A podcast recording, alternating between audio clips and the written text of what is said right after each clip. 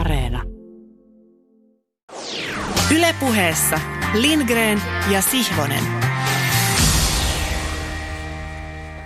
Tervehdys Pasilasta ja tervetuloa jälleen maagisen urheilupuheen mysteerikiertueelle, jonka vieraaksi on saapunut yksi kesän kaksituhattakaksikymmentäyksi tai koko vuoden suurimmista suomalaisurheilijoista. Keskimatkojen juoksija Sara Kuivisto, lämpimästi tervetuloa lähetykseen. Kiitos paljon.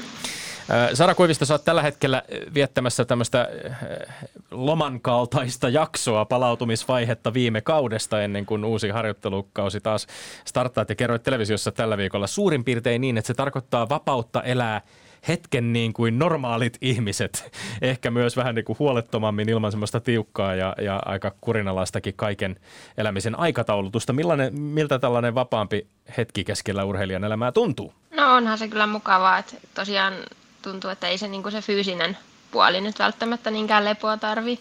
Että eihän toi kesän, kun kilpaillaan paljon, niin harjoittelua silloin vähäistä, että ei se fyysinen kuorma niin suuri ole, mutta nimenomaan se henkinen, että saa hetken hengähtää ja sitten voit mennä ruokakauppaankin niin kuin ihan vapaasti, eikä tarvi ajatella, että ei vitsi, että nyt mun jalat väsyy, että nyt mä oon ollut täällä kolme minuuttia liian kauan, että äkkiä kotiin lepäämään, että voi olla huoleton niiden aikataulujen kanssa. Mutta totesit myöskin, että olet tehnyt töitä, niin kuin tunnetusti teet teidän perheyrityksessä Porvoossa. Äh, tota, ja, ja, onko ollut mahdollisuus myöskin ihan sellaiseen puhtaaseen lomailuun? No joo, itse asiassa tuossa kisareissun päätteeksi oltiin Italiassa loppuviikkoja. Käytiin katsoa jalkapalloa.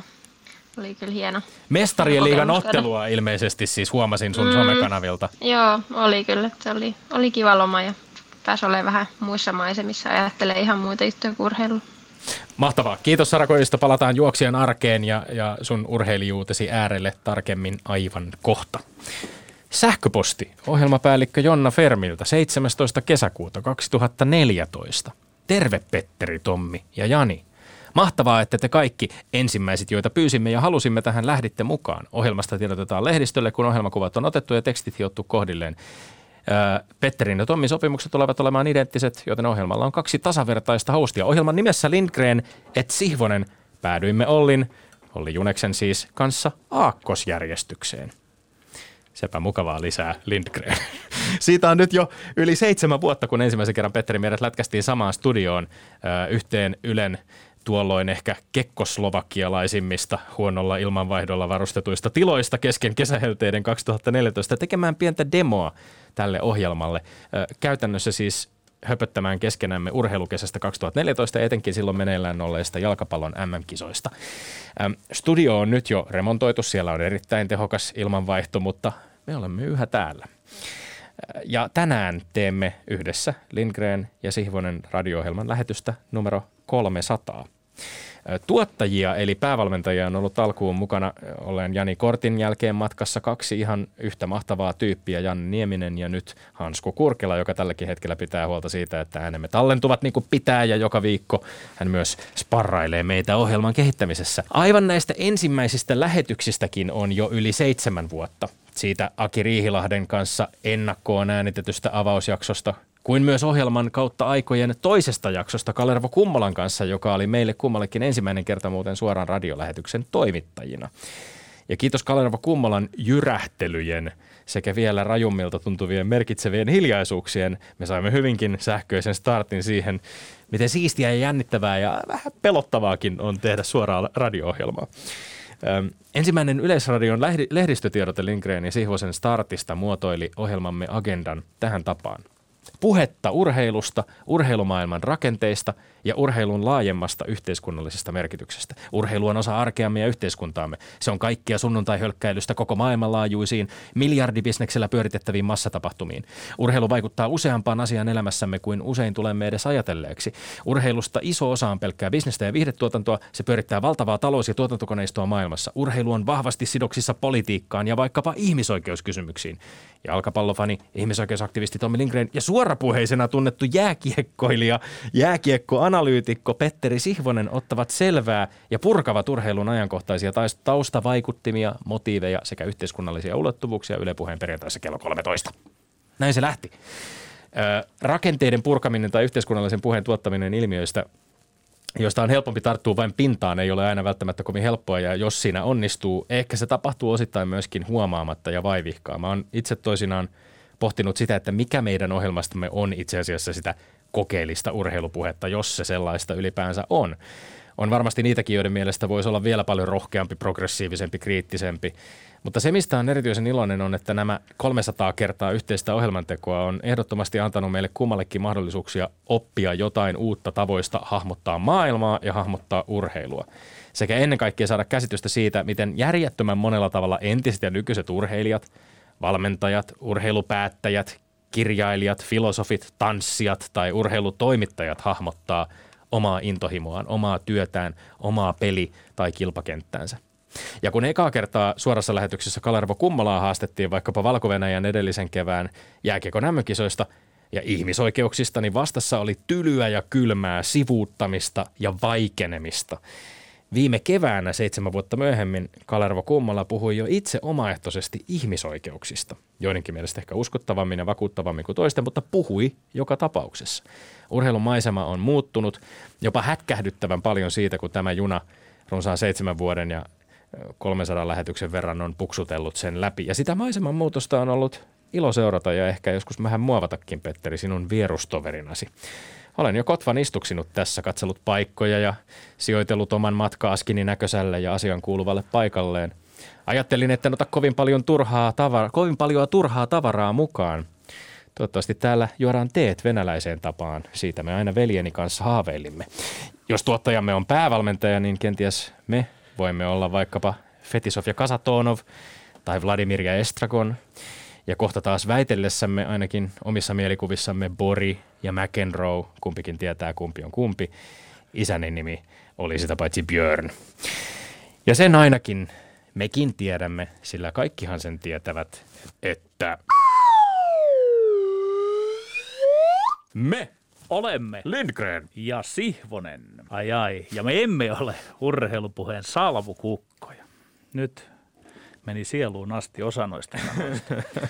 Vaan meillä on tällä erää ainakin neljä karikatyyriä. On tuo sänkykamarikatseinen Tommi Helsinkiläinen, on nukkemestari Kurkela, on maineikas oppinut kuulija ja olen minä, Sihvonen. Tietenkään tällä kertaa Sara Kuivistoa unohtamatta, vieras. Sanon seuraavan enemmän totuuden kuin karikatyyriemme vuoksi. Ja jätetään nukkemestari kuitenkin rauhaan. Lindgrenin, oppineen kuulijan ja Sihvosen kesken on menossa jo kahdeksatta vuotta eräänlainen näkymätön kilpailu, jossa nähdäkseni kilvoitellaan siitä, kenen urheiluymmärrys ja käsitys on eniten edistynyt kokeellisen urheilupuheen metodilla kaikkina näinä lukemattomina vuosina, todellakin kolmensadan lähetyksen myötä. Tohdin arvella, että meitä kaikkia, Lindgreniä, Sihvosta ja oppinutta kuulijaa yhdistää jonkinlaisena kodinperintönä, eräänlaisena sielunvammana, yletön pyrkimys kultivoida ja kehittää itseään. Otan etulyönnin itselleni. Siihen saa sitten niin Lindgren kuin oppinut kuulija verrata, oletteko edistyneet yhtä paljon, mitä minä olen. Pyydän, että olette rehellisiä itsellenne arvioissanne, kun vertaatte kehitystänne minuun, koulumestariinne, veroiseenne. Ken meistä on päässyt pisimmälle urheilun syvemmälle kääntämisen jännittävissä viehättävyyksissä? Oma kehitykseni on ollut progressiivista, väitän. Pari aivan viimeisen vuoden aikana oma muutokseni on ollut reima. Muistatte minut, pelikirja Petterin, jolle peli näytti aina kaiken. Oli vain ja ainoastaan peli, mistä juolahtaakin mieleen suomalais-venäläinen jääkiekkoseura Jokerit. On aivan varma, että joitakin vuosia sitten en olisi nähnyt mitään ongelmaa siinä, että Jokerit pelaa K H L:ssä. En, vaikka Krimin niemimaa olisi jo silloin ollut vallattu. Okei, nytkään en saa määrääni enempää Jokereita moitittua K H L:n poliittisesta kontekstista. Silti ajatukseni on muuttunut. Olen hoksannut, vasta nyt myönnän, ettei ammattilaisurheilu ole mistään kotoisin ilman yleisöjä, paikan päällä ja television äärellä, netissä, sanomalehtien sivuilla, ilman yleisöjä, jotka muodostavat yhteenpuhaltavan yhteisön. Jokereiden yhteisö on huvennut ja huvennut, se on enää henkitoreissaan. Lisäksi tuollainen yhteisö, niin hassua kuin se onkin, tarvitsee leikkiinsä lainausmerkeissä vihollisen, kuten ennen muun on Jokerit yhteisöllä oli ennen muuta I F K, mutta myös T P S ja ehkä Kärpät. Jokereista on, verrattuna entiseen loistoon, jonka tuottamiseen osallistui koko laaja yhteisö, tähteillä enää jonkinlainen hämäävä urheilumainen esitys, jossa peli on yksi omalakinen asiansa, miltei kaikki muu on pelistä erillään oleva toinen aivan muu asia. Ilman, koska ihmisten kiinnostus hiipuu. Mutta en minä huoli kantaa kaunaa sille entiselle itselleni, jolle peli ja vain peli riitti. Kaikki muu oli pelin palveluksessa. Kun nyt tunnun ajattelevan, peli on parhaimmillaan sen kaiken muun palveluksessa. Ja hei, tappelut eivät kuulu jääkiekkoiluun. Miten suut pannaan täällä Lindgrenillä? On leuka vähän loksahdoksissa. Et entä oppinut kuulija? Pystytkö panemaan minua ja minun edistykselleni nokkiin? Onko jotain, jossa kantasi on muuttunut, takki kääntynyt nohevammin kuin minulla? Ilman edistystä ja muutosta ei ole kokeellista urheilupuhetta, on vain urheilupuhetta. Kokeellisuus kutsuu puoleensa hurjapäisiä urotekoja. Kiitos Tommi, olet muuttanut ajatuksiani. Kiitos erituten oppinut kuulija, sinäkin olet muuttanut minua enemmän kuin uskotkaan. Nimittäin aina, kuulostakoon nyt kuinka kummalliselta tahansa, kun kirjoitan tämän käsikirjoitukseni, ajattelen sinua ja kuvittelen sinulle kaikenlaisia erilaisia kantoja ja näkemyksiä. Ja se on pannut minut puntariin uudestaan ja uudestaan ynnä järjestänyt tuolla noin ylähyllylläni urheiluajatukseni uuteen uskoon. Tämä tällä erää. Tommi, oletko sen näköinen, että sinä haluat jotain kommentoida? Ei vaan. Sitä olisi mielenkiintoista nähdä, että mitä se vuoden kaksituhattaneljätoista Petteri Sihvonen olisi tolle tappelut eivät kuulu jääkiekkoon miehelle sanonut. Hän puhui täällä usein sellaisesta koodista isolla koolla ja kaikenlaisia muita mukavia. Mutta hienoa, että tapahtuu edistystä. Tähän on tultu. Mutta väittelyneuvoston väliintulolta me emme välty tälläkään erää. Näpertelen täällä kirjekuoren auki. Kas näin. Yksi. Orastavia doping-epäilyjä sadan metrin juoksijan suhteen. Jahas. Toisessa Teemu Pukkia ja häntä puolustanutta hänen valmentajaansa. Ja kolmannessa varjele urheilun kannabisvääntö. Kannabis. Ensimmäinen väite. Yle Urheilun mukaan sadan metrin kaikkien aikojen kahdeksanneksi nopeimman ajan yhdeksän seitsemän seitsemän Nairobissa juosseen kenialaisprinteri Ferdinand Omanialan kehityskäyrä hämmästyt. Onko kohtuutonta, että urheilijan liian nopeana pidetty tuloskehitys johtaa median spekulointiin jopa vippikonsteista? Kyllä vai ei? Kyllä on kohtuutonta, että vilppikonsteja epäillään. Urheilussa, kuten muussakin elämässä, on tietysti syytä suhtautua kriittisesti ilmiöihin, jotka näyttävät tai kuulostavat epäilyttäviltä. Mutta onko Omanjalan kehitys nyt todella sellaista, että se antaa medialle aihetta spekuloida rivien välissä ja oikeastaan ihan riveilläkin, jopa kielletyistä aineista? Mun mielestä ei. Yle Urheilun jutussa nostetaan esiin, kuinka keväällä kaksituhattakaksikymmentä Omanyala juoksi kymmenen kolmekymmentäkaksi ja lainausmerkeissä olisi hävinnyt vielä suomalaisillekin, kun yksi suomalainen, eli Samuel Sa- Samuel Samuelsson, Samuel Samuelsson. Samuel Samuelsson oli siinä vaiheessa tilastoissa edellä. Ja tämä minua ehkä eniten häiritsee. Tuntuu siltä, että liioitellaan, kun halutaan rakentaa tämmöistä kulmien kohottelunarratiivia, jossa lukija saadaan varmasti huomaamaan, miten epäilyksiä herättävää on urheilijan kehitys. Keväästä kaksituhattakaksikymmentä ja ajasta kymmenen kolmekymmentäkaksi kuluu melkein puolitoista vuotta Omanjalan nyt juoksemaan hirmuaikaan ja yli ja puolen sekunnin parannukseen. Tuossa ajassa kehitys on edennyt kymmenys kymmenykseltä varmaan ihan loogisesti. Ja mun mielestä on ihan liian yksinkertaista ajatella, että jahas, kyllähän se nyt tiedetään millä konsteilla. Ei se kohtuutonta ole. Totta kai median tulee pitää yllä puhetta mahdollisesta, jopa ilmeisestä dopingkäytöstä. Se on jopa median tehtävä. Puhdas huippu-urheilu vaatii kärkyllä olevaa mediapuhetta, ja semminkin kun tuollainen Omanjalan äkillinen kehityskäyrä askarruttaa kaikkien eniten kanssakilpailijoita, jotka ovat matkassa mukana puhtain konstein. Mä alviivan tätä. Median tehtävä on paitsi puhtaan urheilun puolesta, myös ennen kaikkea Omanjalan ja vastaavien tapausten osalta tuoda esiin kanssakilpailijoiden tuntoja, joita he eivät toki voi lausua itse ääneen. Mikään ei ole verisempi vääryys puhdasta urheilijakohtaa, kun katsoo aivan siitä vierestä, kun jollekin täysin mahdoton on yhtäkkiä mahdollista. Ajatelkaa, puolitoista vuotta sitten kymmenen kolmekymmentäkaksi, vuosia viisi kuukautta myöhemmin yhdeksän seitsemän seitsemän. Se on puhtaan konsteen mahdottomuus urheilussa. Ja hei, kaveri on Keniasta. Mitäs Keniassa on aiemmin tapahtunut?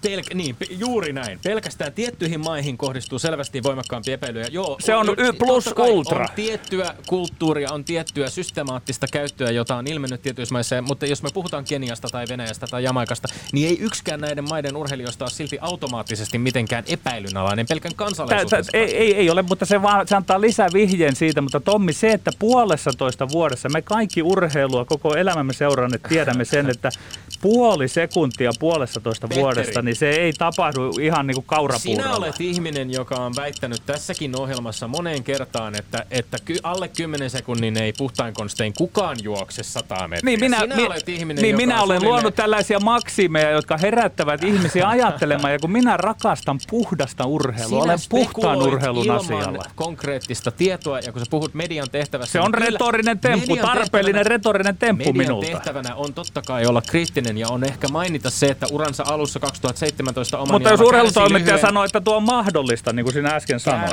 Lyhy... Totta kai se on mahdollista. Joo, on mahdollista. Toinen väite. Valioliigaseura Norwichin päävalmentaja Daniel Farke puolusti viime viikolla voimakkaasti suomalaishyökkääjä Teemu Pukkia ja sanoi, ettei lainkaan ymmärrä tämän saamaa kritiikkiä. Oliko viisi ensimmäistä peliään hävinneen valmentajan puolustuspuheenvuoro jopa hieman ylimitoitettu? Kyllä vai ei?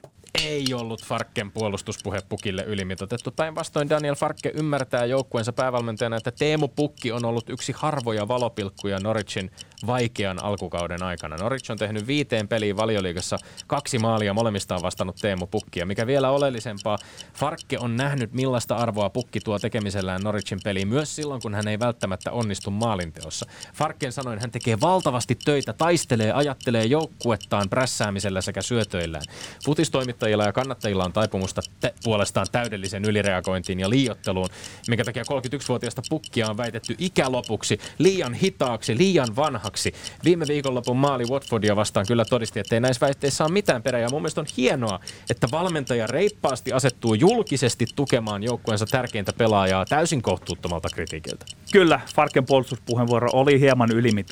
Painosanalla hieman. Ai ai, tuttu tilanne. Aivan kuin minulla pelikansassa kaksituhattakolme syksyllä. Toimittajat kävivät erään jo nyt edesmenneen pelaajan pitkän linjan lahtelaisen pelaajan kimppuun lehdistössä. Ja minäkös pelaajaa puolustamaan? Vieläpä aika samoin argumenteen kuin coach Farke. Vedoten pelaajan seuran historiaan entisiin tehopistelukemin. Farke meni vaan niin pitkälle, että vertasi Pukkia lehdistöön Jamie Wardiin. Uskokaa pois, tunnen tuon retoriikan. Siinä hoetaan, että olemme tyytymättömiä siihen, että hän tiedämme, että fanit ovat turhautuneet. Me olemme yhtä turhautunut ja niin edelleen. Ja kun aletaan epäillä ykkösmaalin tekijää, se menee coachin ihon alle. Seuraa ylimitoitettu puolustuspuheenvuoro, mikä nyt nähtiin. Ei, miten tämä on ylimitoitettu? Mä en oikein ymmärrä. Siis hieman ylimitoitettu. Missä kohtaa olisi, Petteri Sihvonen, sinun mielestä mennyt raja?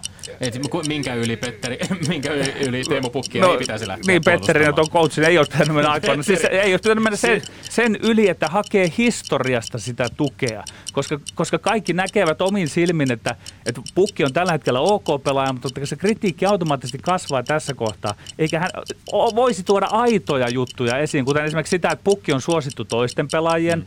osalta. Pukki tukee valmentajat. Siinä on tämmöinen pyhä kolminaisuus, mutta nyt se menee ohi. Se on myös ohimitoitettua puhetta. Farke auttaa myöskin jalkapallokannattajia ymmärtämään, että mistä jalkapallossa on kyse, kun hän puhuu siitä, että Pukki on itse asiassa pelannut äärimmäisen hyvin ja hänen on kohdistunut kohtuuton kritiikki. Isoin menetys Norwichille oli keskikenttäpelaajan Emi Buendian siirtyminen Aston Villaan, ja Buendian paikka, että ei ole onnistunut ruokkimaan. Kyllä, kyllä. Tämä on juuri sitä, että tavalla. Miksi se menee vain hieman, kun hän vetoaa entisiin vanhoihin lukemiin. Sanotaan tässä nyt viime Viimeiset kymmenen kaksikymmentä peliä, mitkä Pukki on esiintynyt seurassaan, niin ne ovat olleet jo huomattavasti vaatimattomampia. Okei, siellä on voinut olla loukkaantumista ja tällaista, mutta antaisi Pukin näyttää tekojen kautta. Ei häntä tarvitse puolustella tällä tavalla. Valmentai... Nyt se paine kasvaa vain Pukia. No kohtaan. Ei näyttänyt kasvamaan. Pukkihan iski heti näiden puolustelujen ei se, jälkeen maalin. Niin, mutta paine, näytti, paine, kasvaa, paine kasvaa jatkossa, että hänen on täytettävä nämä valmentajan ylimitoitetut puheensa Valmentaja jatkossa. Valmentaja yhtenäistää joukkuetta sillä, että hän julkisesti...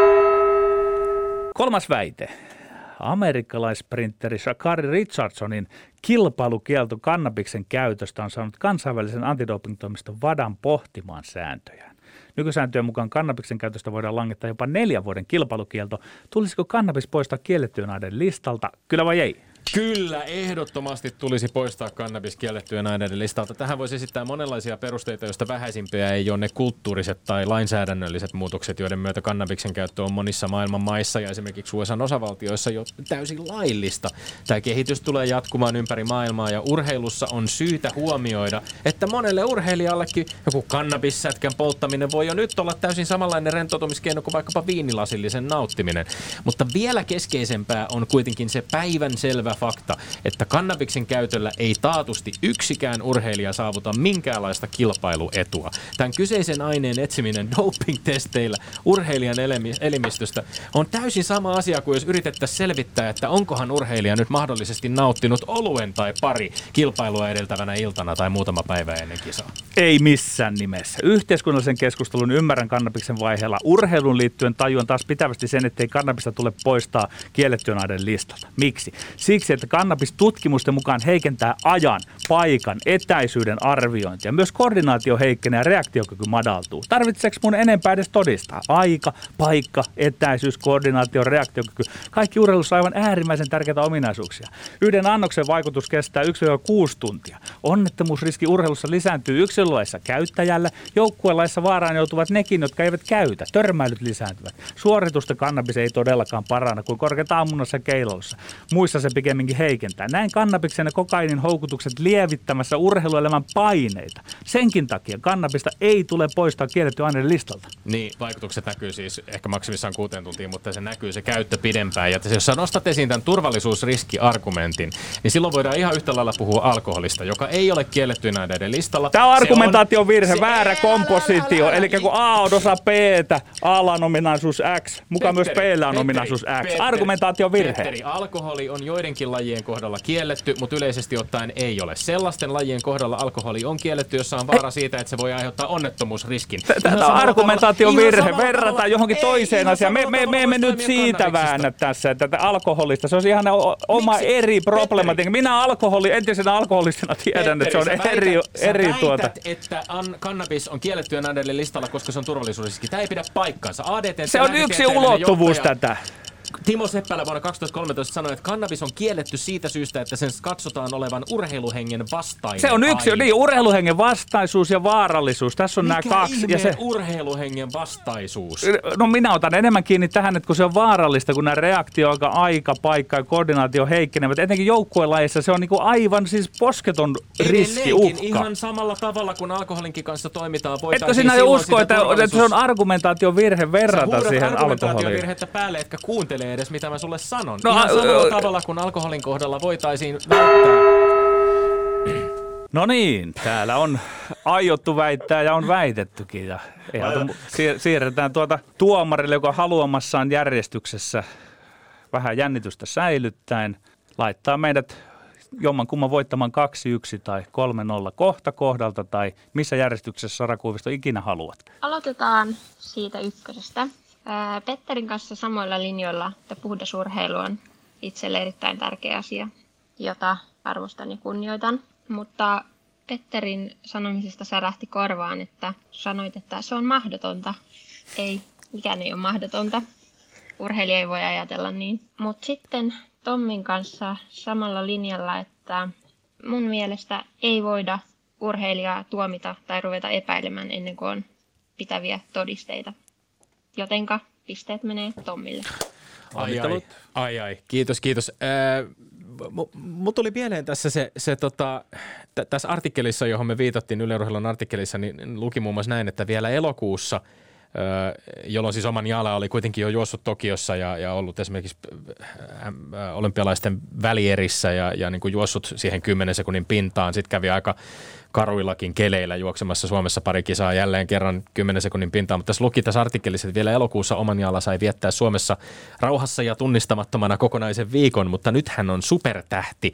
Ja tavallaan tämmöinen, kun puhutaan siitä, että, että tapahtuu vähän niin kuin yhden yön yli jotenkin tämä tämmöinen muutos, niin mä mietin sitä, että eikö se usein, voiko se ehkä urheilijankin näkökulmasta tuntua, että ne jotkut viimeiset askeleet, nyt ihan täysin niin kuin puuttumatta siihen, että miten tämän yksittäisen urheilijan kohdalla mahdollisesti on tai ei ole tämä tuloskehitys edennyt, mutta lopulta sitten ne ennätysloikat voi olla jopa semmoisia hätkähdyttävän suuria, jotka ehkä maallikon silmiin näyttää siltä, että miten nyt yhtäkkiä mennään noin paljon lujempaa. Niin, kyllähän se nähtiin munkin kohdalla, että kun mä olympialaisissa pääsin kunnon kovaan kisaan, niin sieltä tuli heti aika suuri harppaus. Että...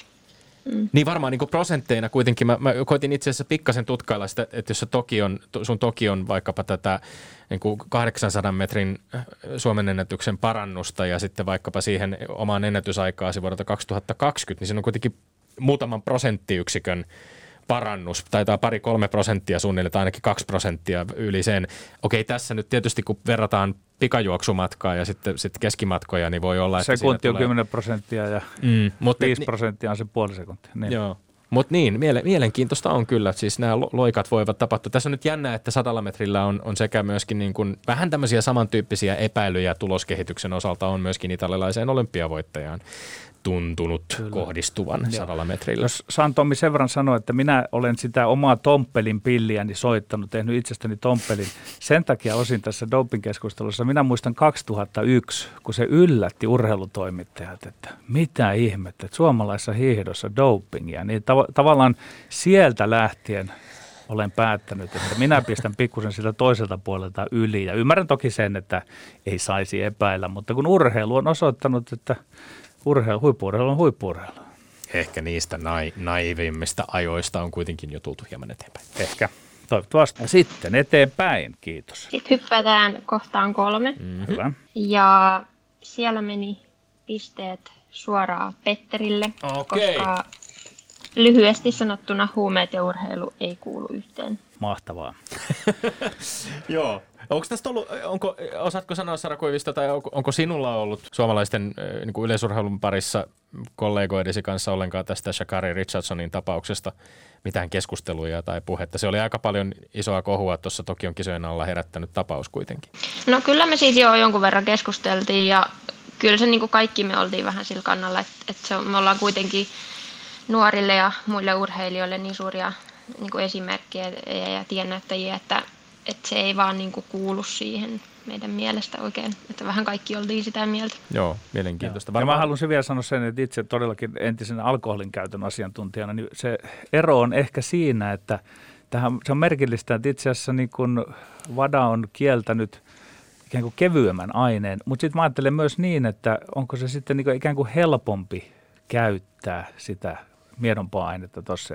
Todella silloin tullaan tähän Sara Kuiviston huomautukseen, että se ei saa kuulua urheiluun. Ja jos se kynnys sitä käyttää on helpompi. Itse en tiedä, kun en ole sitä kannabista koskaan poltellut. No, mutta aika mielenkiintoista on kyllä seurata, että miten tässä, miten tässä tapahtuu, koska esimerkiksi tämän Sha'Carri Richardsonin tapauksen jälkeen niin U S A:n antidoping-toimisto U S A D A ja maan yleisurheiluliitto esimerkiksi, niin he tavallaan ilmaisivat Sha'Carri Richardsonille niin kuin käytännössä jopa tukeaan tästä kannabiskärrystä huolimatta, että totesivat, että heidän mielestään säännöt ovat vanhentuneita, mutta heidän on pakko noudattaa näitä sääntöjä. Ja nyt esimerkiksi kansainvälisen yleisurheiluliiton puheenjohtaja Sebastian Koukin on, on niin kuin vaatinut, että tällainen selvitys tehdään, että onko kannabiksen osalta ehkä, ehkä vanhentunut.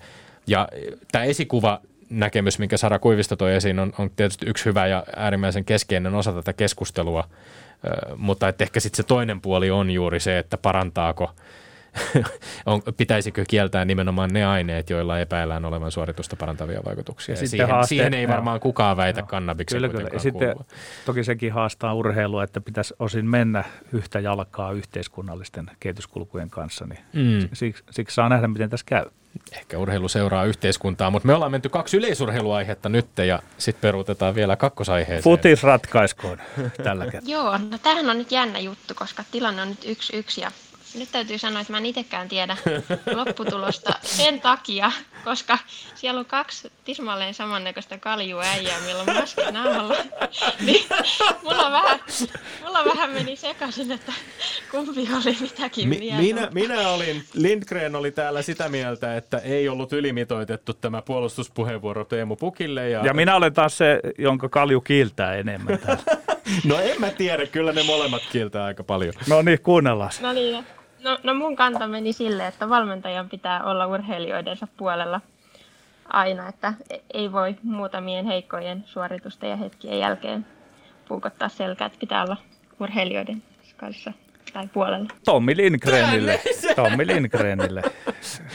Tänne se sitten. Vähemmän kiiltävälle kaljulle, mutta, mutta tota, mi, mi, minä pääsen tässä nyt toteama niin, että kun todella pelikansissa näin samoin tavoin toimin, niin mukava kuulla, että tuomari on sitä mieltä, että toimin aikoinaan ihan oikein, kun omalta osaltani silloin puolustin, vaikka tässä nyt väittelin vähän toiseen suuntaan ja ihan aidosti. Vähemmän kiiltävä kalju vei siis voiton tällä kertaa. Mä luulen, että niillä kaljuilla ei välttämättä ole kauheasti vaikutusta kuitenkaan. Ei tiedä. Ehkä argumentit, joo. Ehkä kalju. Mutta mikäs tämä on kokonaistilanteen osalta? neljä kaksi sinulle.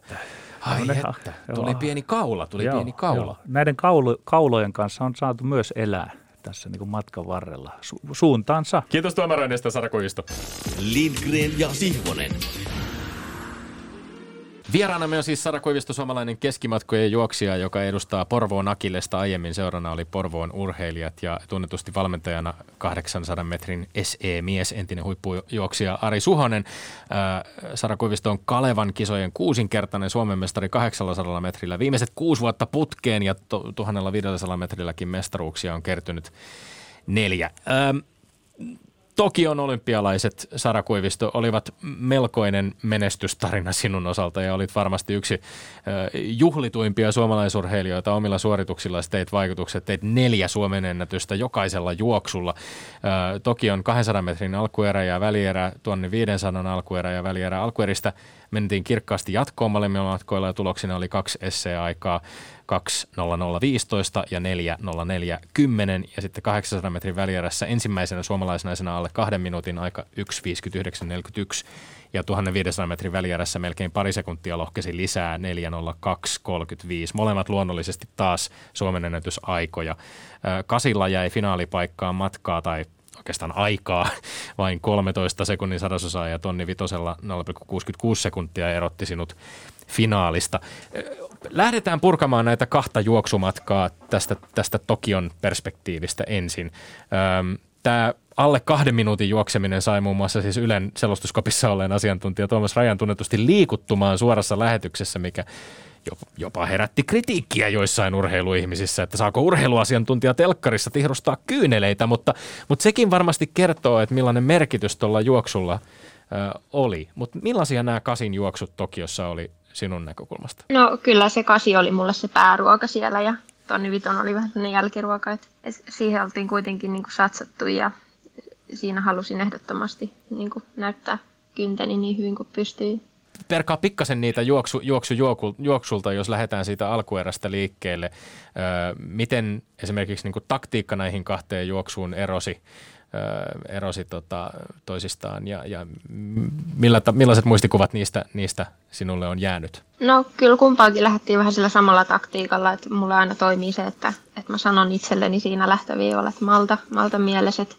Mulle sopii se, että mä vähän maltan sen alun ekan kierroksen ja sitten lähden sieltä nousemaan. Se on mun vahvuus siinä, että jos lähden sinne alkuun suhlaamaan ja juoksemaan itseltäni jalatalta, niin ei tule hyvä, hyvää tulosta. Et mä niinku itse asiassa niistä itse juoksuista ihan hirveästi muista, että ne meni vähän semmoisessa niinku loussa. Kyllähän se on se, kun ekan kerran juoksi sen alle kaksi, niin ei sitä kyllä koskaan unohda. Et se oli kyllä aika uskomaton fiilis. Sitten on kuitenkin jahdannut kymmenen vuotta ja tehnyt ihan käsittämättömän määrän töitä se eteen. Se oli hauska, kun valmentajan kanssa puhuttiin sen juoksun jälkeen, niin meillä oli kummallakin tullut heti sen juoksun jälkeen semmoinen niin kuin nauha oli ruvennut pyöriä taaksepäin ja olettiin kumpikin ruvennut miettimään sitä tehtyä työmäärää ja kaikkia harjoituksia ja kisoja, missä ollaan oltu ja reissuja ja että on se ollut kyllä aikamoinen työmaa. Liikuttuuko siinä? Varmaan siinä tulee jonkinlainen liikuttumisen tunne myöskin sitten vai mit- miten sä koit sen? No oli se kyllä joo.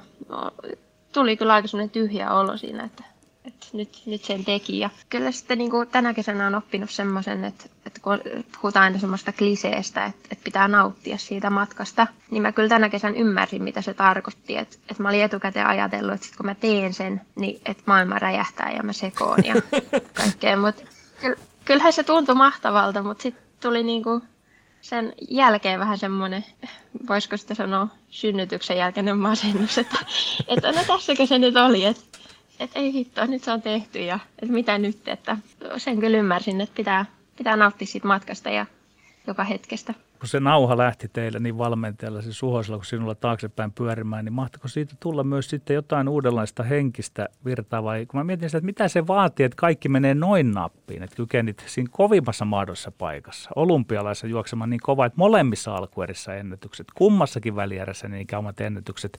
Oliko se omasta mielestä sitten, jos sitä jälkikäteen mietit, onko se raudanlujaa kuntoa ja sen ajatus, ajoitusta vai tapahtuiko siinä myös jotain niin kuin sillä henkisellä puolella, jotain itseluottamuksenkin kasvua? No kyllähän se oli niin kuin koko kesä on ollut niin onnistunut, että, että ennen olympialaisia niin mähän lopetin sen ensimmäisen kilpailukauden mun ensimmäisen Suomen ennätykseen, kun juoksin tonni vitosella siellä Vaasassa omalla vedolla ja että sehän niin kuin antoi hirveän vahvan sen luoton jo se.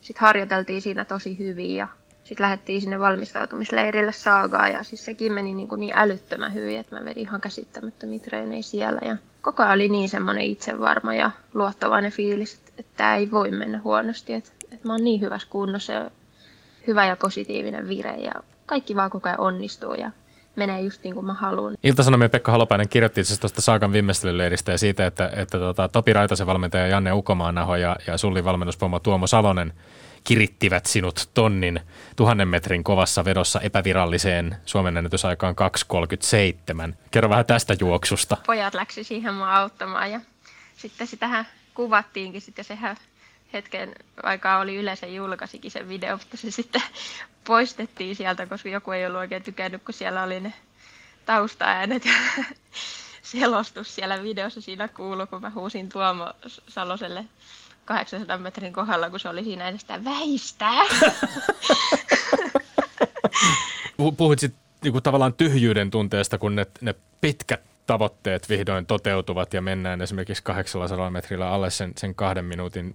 Te, on vuosikausia tehty, tehty töitä jonkun tietyn asian eteen. Ja sitten myöskin toisaalta siitä semmoisesta pöllämystyneestä, ehkä semmoisesta tyhjyyden tunteesta vähän tai siitä, että ei ole hirveästi muistikuvia välttämättä näistä juoksuista. No onko tullut Suomeen palattua tai kisojen jälkeen, onko niitä tullut perattua, katseltua, analysoitua näitä juoksuja, vähän niin kuin seurattua sitä, että miten esimerkiksi mediassa reagoitiin sinun suorituksiin siellä? No itse asiassa kun mä tulin kotiin sieltä, niin mä en, mä en ole itse asiassa katsonut niitä juoksuja edes. Vähän sitä jotenkin rupesi sitten, niin kuin, kun tuli kotiin, niin sitä tursusin niin kuin joka paikasta sitä, että sitten hetken halusi vähän niin kuin jo irtautuakin siitä, että ettei niin kuin koko ajan palata siihen samaan juoksuun uudestaan ja uudestaan. Tämä Tokion ö, rata, si, sitä, sitä kommentoitiin paljon. Siellä tietysti tapahtui paljon ö, myöskin kovia, kovia juoksuaikoja ja, ja tota, ennätyksiä tehtiin. Karsten Warholm murskasi neljänsadan metrin aitojen maailmanennätyksen juoksemalla Tokiossa täysin käsittämättömän neljäkymmentäviisi yhdeksänkymmentäneljä. Ja kommentoitiin, että tämä rata on todella nopea.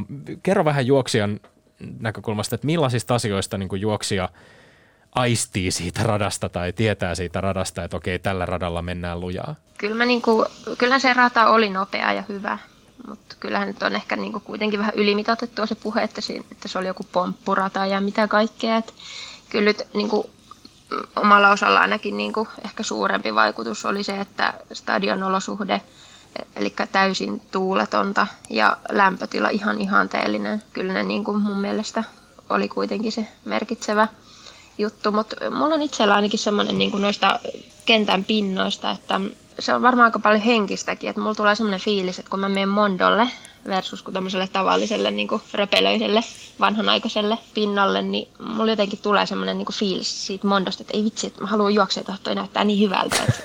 Siitä innostuu jotenkin enemmän siitä Mondo-pinnasta itse kyllä, ja itse kyllä tykkään juosta tosi kovalla pinnalla.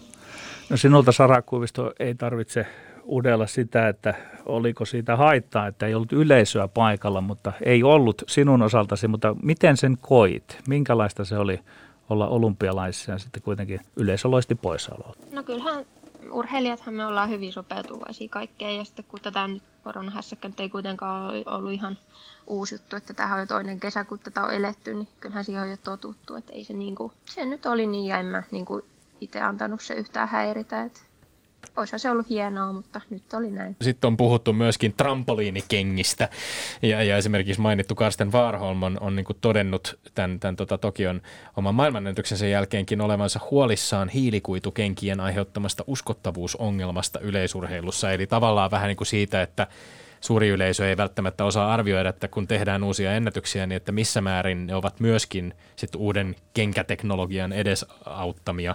Hiilikuitulevyllä vahvistetut uudet piikkarit, sellaisilla sinäkin juoksit nämä neljä ennätysjuoksuasi Tokiossa. Miten sä, Sara Kuivisto, kommentoit tätä ja millaiset nämä trampoliinikengiksi kutsutut piikkarit sun mielestä ovat? Millaiset ne ovat juosta? Kyllä nyt toikin puhe on mun mielestä vähän ylimitoitettua, että kyllä, kyllähän niin kuin mun mielestä pitäisi ajatella niin, että tekniikka menee eteenpäin ja maailma kehittyy, että, että jos me tuolla ajatuksella sitä ajatellaan, niin meillähän pitäisi olla ne samat kengät, millä Paavo Nurmi on juossut ja meidän pitäisi juosta hiilimurskaradalla, että kaikkihan menee eteenpäin, että ei, ei sitä niin kuin, mun mielestä on niin kuin tyhmää tommonen, että se on, se on ylimitoitettua ja en usko, että se on hyvin hyvin pientä, mitä niistä kengistä kuitenkin voi olla etua, uskon näin. No, etten unohda kysyä, tuossa jo vähän vilahtikin, kiinnostaa aina valmentaja, että millainen valmentaja on Sara Kuivisto omasi? Valmentaja Ari Suhonen, entinen huippu keskimatkojen juoksija hänkin. Ari on kyllä hyvin tarkka mies, että mä aina vähän nauran, että tämä menee tässä meidän tiimissä sille, että mä oon ne jalat ja Ari on se aivot, että mä oon vähän semmoinen tyyppi, että mä aina vaan läksen juoksemaan ja kisaamaan, että mä en ole semmoinen pohdiskelija ja hirveästi puntaroisin mitään, että Ari tekee sen ajattelutyön ja hoidaan sitten sen toteutukseen. No onko se enemmän sitten Suhosta vai Kuivistoa, kun kiinnitti huomiota siinä Tommin ihan ensimmäisessä kysymyksessä, kun vastauksessa sanoit, että kun normaalissa oloissa kilpailukaudella tai harjoittelukaudella menee kauppaan, niin pitää tarkkailla jalkojakin ja ei tuota, että nyt ei saa liian kauan olla kaupassa ja muuta, mutta se, se kuulosti todella tarkalle elämäntavalle suorastaan. No me ollaan Arin kanssa kumpikin hyvin samanlaisia ja voi kuvitella, että silloin kun Ari on urheillut, niin että ollaan oltu hyvin samantyyppisiä, että hirveän tarkkoja kaikista tuommoisista pienistä asioista, että tämä kuitenkin koostuu niin kuin sadoista pienistä asioista, jotka tuntuu yksittäin niin kuin merki, tai ei merkityksellisiltä, mutta sitten kun ne kaikki koko kasaan, niin niillä onkin merkitystä. Että se, on, se on monta pientä asiaa, mitä pitää miettiä. Ja no saatko huomatuksi Suhosesta ne ulottuvuudet, jotka liittyvät siihen, että hän itsekin oli huippujuoksija? Näkyykö se jollain lailla hänen valmennusotteessaan? No näkyy kyllä, ja se mikä on niin kuin mun mielestä se tärkein, että Ari on ollut mulle semmoinen uskonluoja, että se, se niin kuin aina sanoo mulle, että, että kyllä, että vaikka mulla on jonkun ajan, mitä mä pystyn juosta, ja mä luotan siihen kuin kiveen, että, että se on kyllä, ja kun se on kolunut itse saman polun, niin mä tiedän, että kyllä se tietää ja puhuu totta, että ei noi ole niin kuin hatusta tempastuja noi jutut. Niin Ari Suhonen niille, Äh... niille, jotka eivät sitä muista tai tiedä, niin siis tosiaan takavuosien äärimmäisen kova keskimatkojen mies, joka Zürichissä Letzigrundilla tuhatyhdeksänsataakahdeksankymmentäyhdeksän juoksi kahdeksansadan metrin miesten edelleen voimassa olevan Suomen ennätyksen yksi neljäkymmentäneljä kymmenen. Hän kommentoi siis, että tässä on nyt kymmenen vuotta tehty töitä ja joka vuosi Sara on mennyt pienen askeleen eteenpäin ja sitten myöskin, että Saralla on tosi kova kilpailupää. Mistä se kyky tavallaan lähteä sinne niin kuin raasti kilpailemaan kilpasiskojen kanssa niistä, niistä parhaista mahdollisista sijoituksista ja ajoista, niin mistä se sulla kumpuaa? Ja onko jotain sellaista hetkeä oman elämässä varrella, kun sä oot jotenkin huomannut, että luonteeseen on kehittynyt joku semmoinen uusi ulottuvuus? Kyllä se on varmaan tämä koko pitkä polku, mikä sen on kasvattanut. Että kyllä niin kuin Arin kanssa ollaan kuitenkin vedetty ko- tosi kovia treenejä aina ihan alusta asti. Että kyllä ne on varmaan niin kuin ne mitä eniten opettanut. Ja sitten on ollut itse aina vähän semmoinen sissiluonne, että ei niinku nirise ja narise kaikesta, että äiti ja isä opettanut mulle semmoisen korkean työmoraali, että painetaan hommia ja ei, ei, ei, ei tosiaan turhaa kaikesta niristä, että tehdään duunia ja that's it.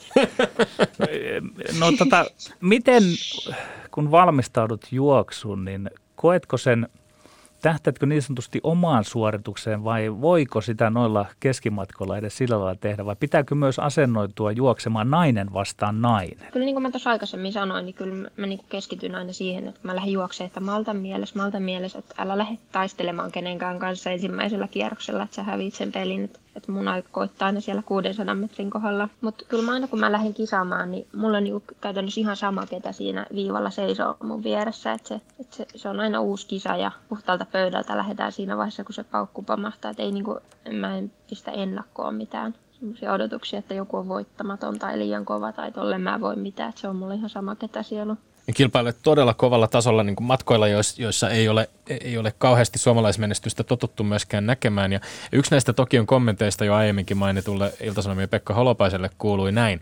Me suomalaiset ajatellaan niin helposti, että me ollaan rumia ja huonoja ja paskoja ja ulkomaalaisilla on kaikki paremmin. Ei se niin ole, tuolla juoksi ihan samanlaisia likkoja kuin minä.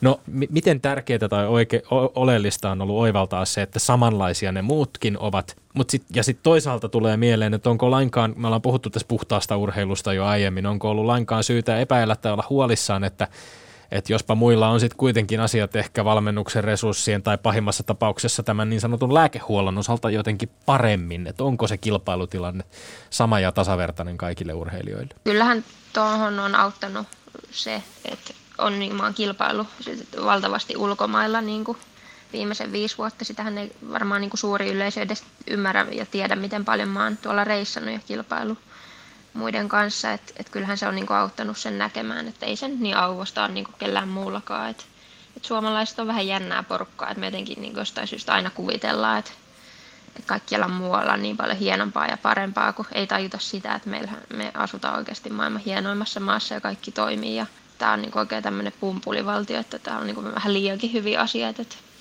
Se on ihmeellinen piirre meillä suomalaisilla jostain, jostain tullut ja toi on niin kuin ehkä monella suomalaisella urheilijalla vähän se ongelma, että, että jäädään tänne kotiin pyörimään ja voitetaan noita piirimestaruuskisoja ja kuvitellaan itse sitä vähän liikoja. Että kyllä se pitää mennä tuonne maailmalle hakemaan, että sieltä se kovuus niin kuin kyllä tulee näihin lajeihin. Se maailmalle lähteminen ei ole myöskään ilmasta eikä, eikä helppoa, ja sä oot puhunut siitäkin myöskin, että, että varmasti suuri yleisö ei myöskään tiedä sitä, että miten, miten paljon se sit vaatii, koska siihen, siihen ei myöskään välttämättä kaikkia matkoja ei todellakaan mitenkään jonkun muun pussista korvata, ja, ja oon todennut, että on ollut hetkiä, kun olen ajatellut, onko tässä mitään järkeä, rahaa ei ole muuhun kuin pakolliseen, on loukkaantumisia ja vaikeaa, niin mistä se motivaatio ja halu jatkaa silloin on sulle löytynyt? Jos sä oot puhunut tässäkin nyt kymmenvuotisesta matkasta esimerkiksi tota kahden minuutin alitusta kohti ja, ja siinä matkan varrella on varmaan ollut myös aika monia epäilyksen hetkiä. Mistä, mistä on löytynyt halu edelleen jatkaa?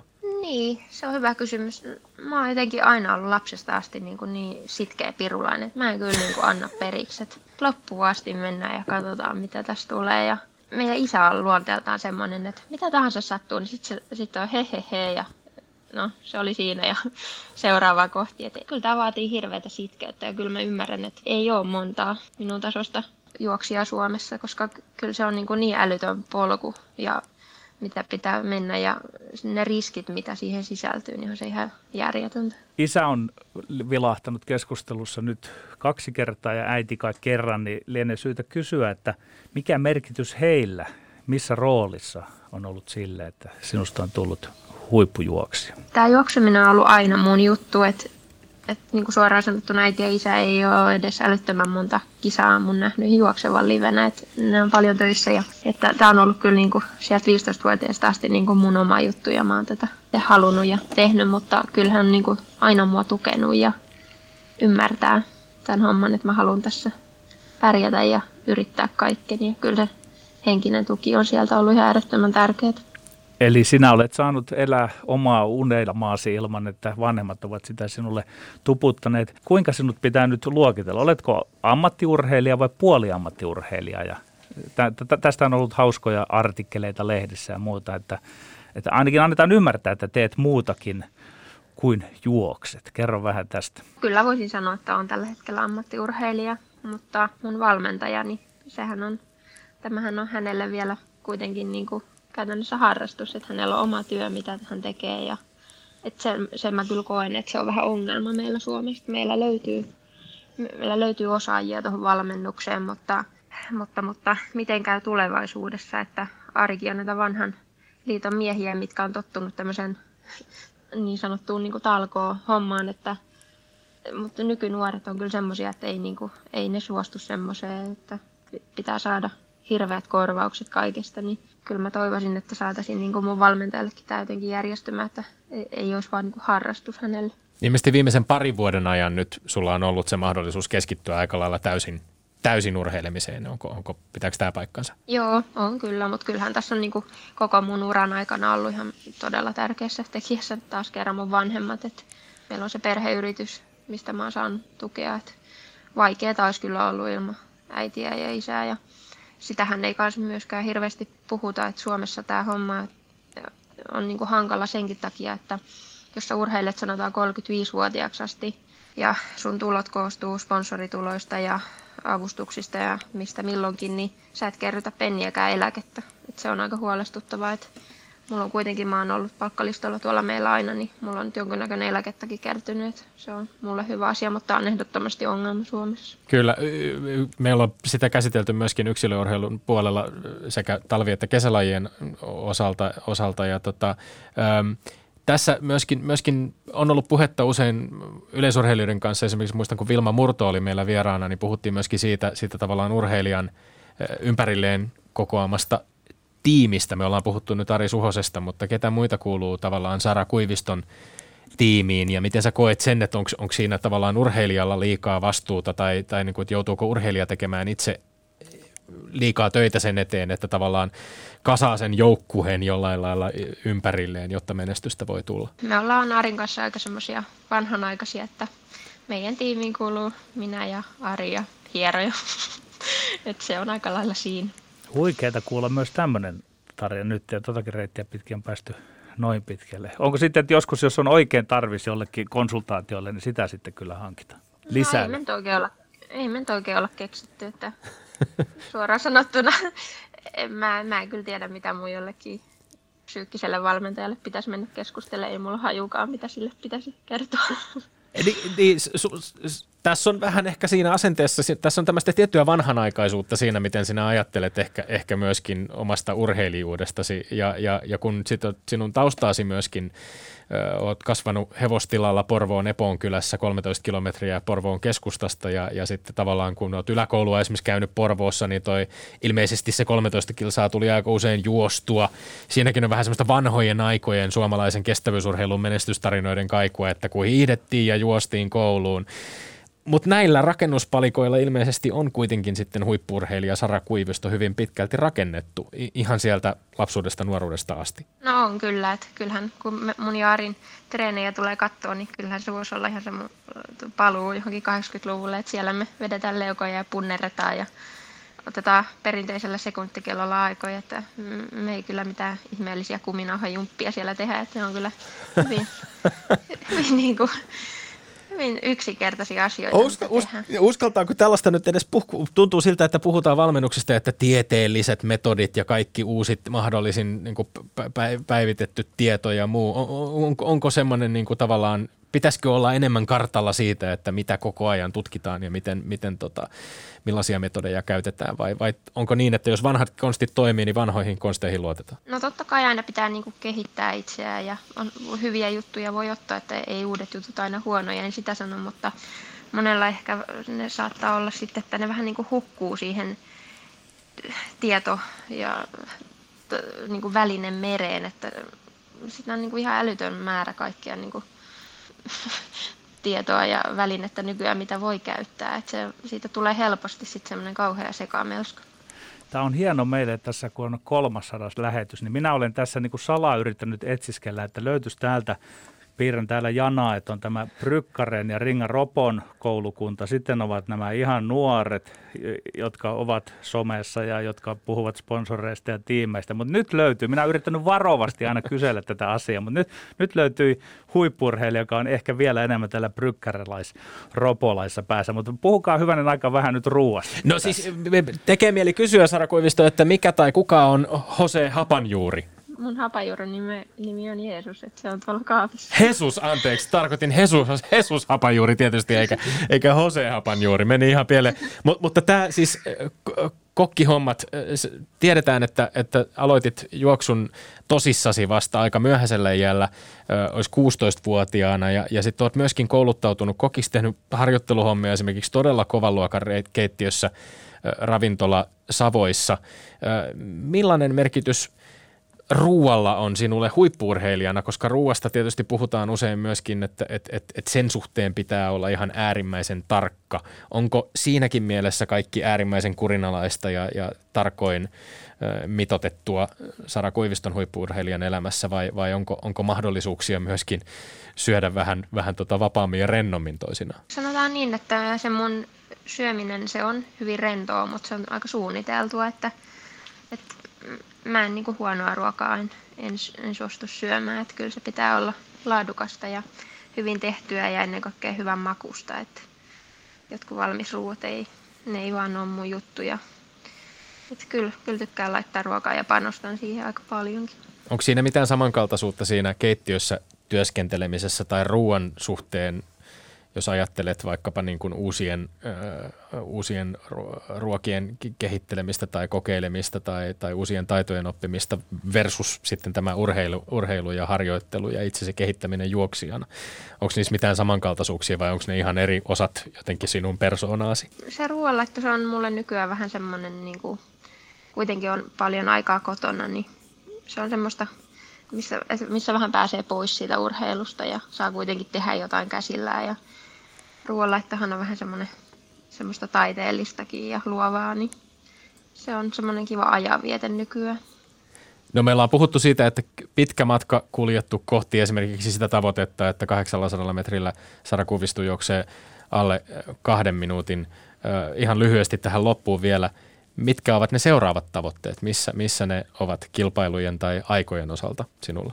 No mä en aikojen osalta, mä en halua sanoa mitään ääneen, koska mä oon nyt saanut viimeiseen seitsemän vuotta kuulla suunnilleen ne jokaista mun kisaa, että no, koska se menee se alle kaksi minuuttia, niin mä en enää jaksa niitä, niitä kyselyitä niistä, mutta kyllä ei mä haluan vielä... Ei tätä kukaan kuuntelemaan. Kyllä mä haluan tästä vielä petrata ja en missään nimessä ole niin kuin sillä lailla maha täynnä, niin kuin mitä tänä kesänä saavutin, että haluan, haluan vielä pärjätä hyvin. Ja kyllä mä voin sanoa, että arvokisamitali voisi olla ihan hyvä homma. Vieläkö jaksat neljän vuoden päähän katsoa ja kurkottaa? Niin, tai kolme, kolme oikeastaan. Kolme, niin käytännössä totta. No kyllä, kyllä se on ajatuksissa, että sinne asti vähintään, että en ole laittanut mitään aikarajaa. Että mä teen tätä niin kauan, kun mä nautin ja kehityn ja kyllä pitää olla kova motivaatio, että tätä viittiä tehdä. Että en mä tätä niin kuin toisella kädellä jaksa tehdä, kyllä se on niin kovaa hommaa. Mahtavaa ja toivotaan, että arvokisamitalihaave toteutuu jo ennen Pariisin kisoja. Lämmin kiitos vierailusta Sara Kuivisto. Kiitos. Sitten Tommy Lindgrenin maineikkaat urheiluterveiset kolmannen sadannen kerran. Joo. Sulkapallon tuore kahdeksantoistavuotias suomimestari Joakim Uldorf, Uldorf, joka kaatoi finaalissa Eetu Heinon ja välierässä E M-pronssimitalisti ja olympiakävijä Kalle Koljosen. Suomalaisen sulkiksen tulevaisuus on sel- selvästikin valoisa. Olemme Lindgren ja Sihvonen, pysykää tyylikkäinä ja pysykää terveinä. Kansi kiinni ja kuulemiin. Yle Puheessa Lindgren ja Sihvonen.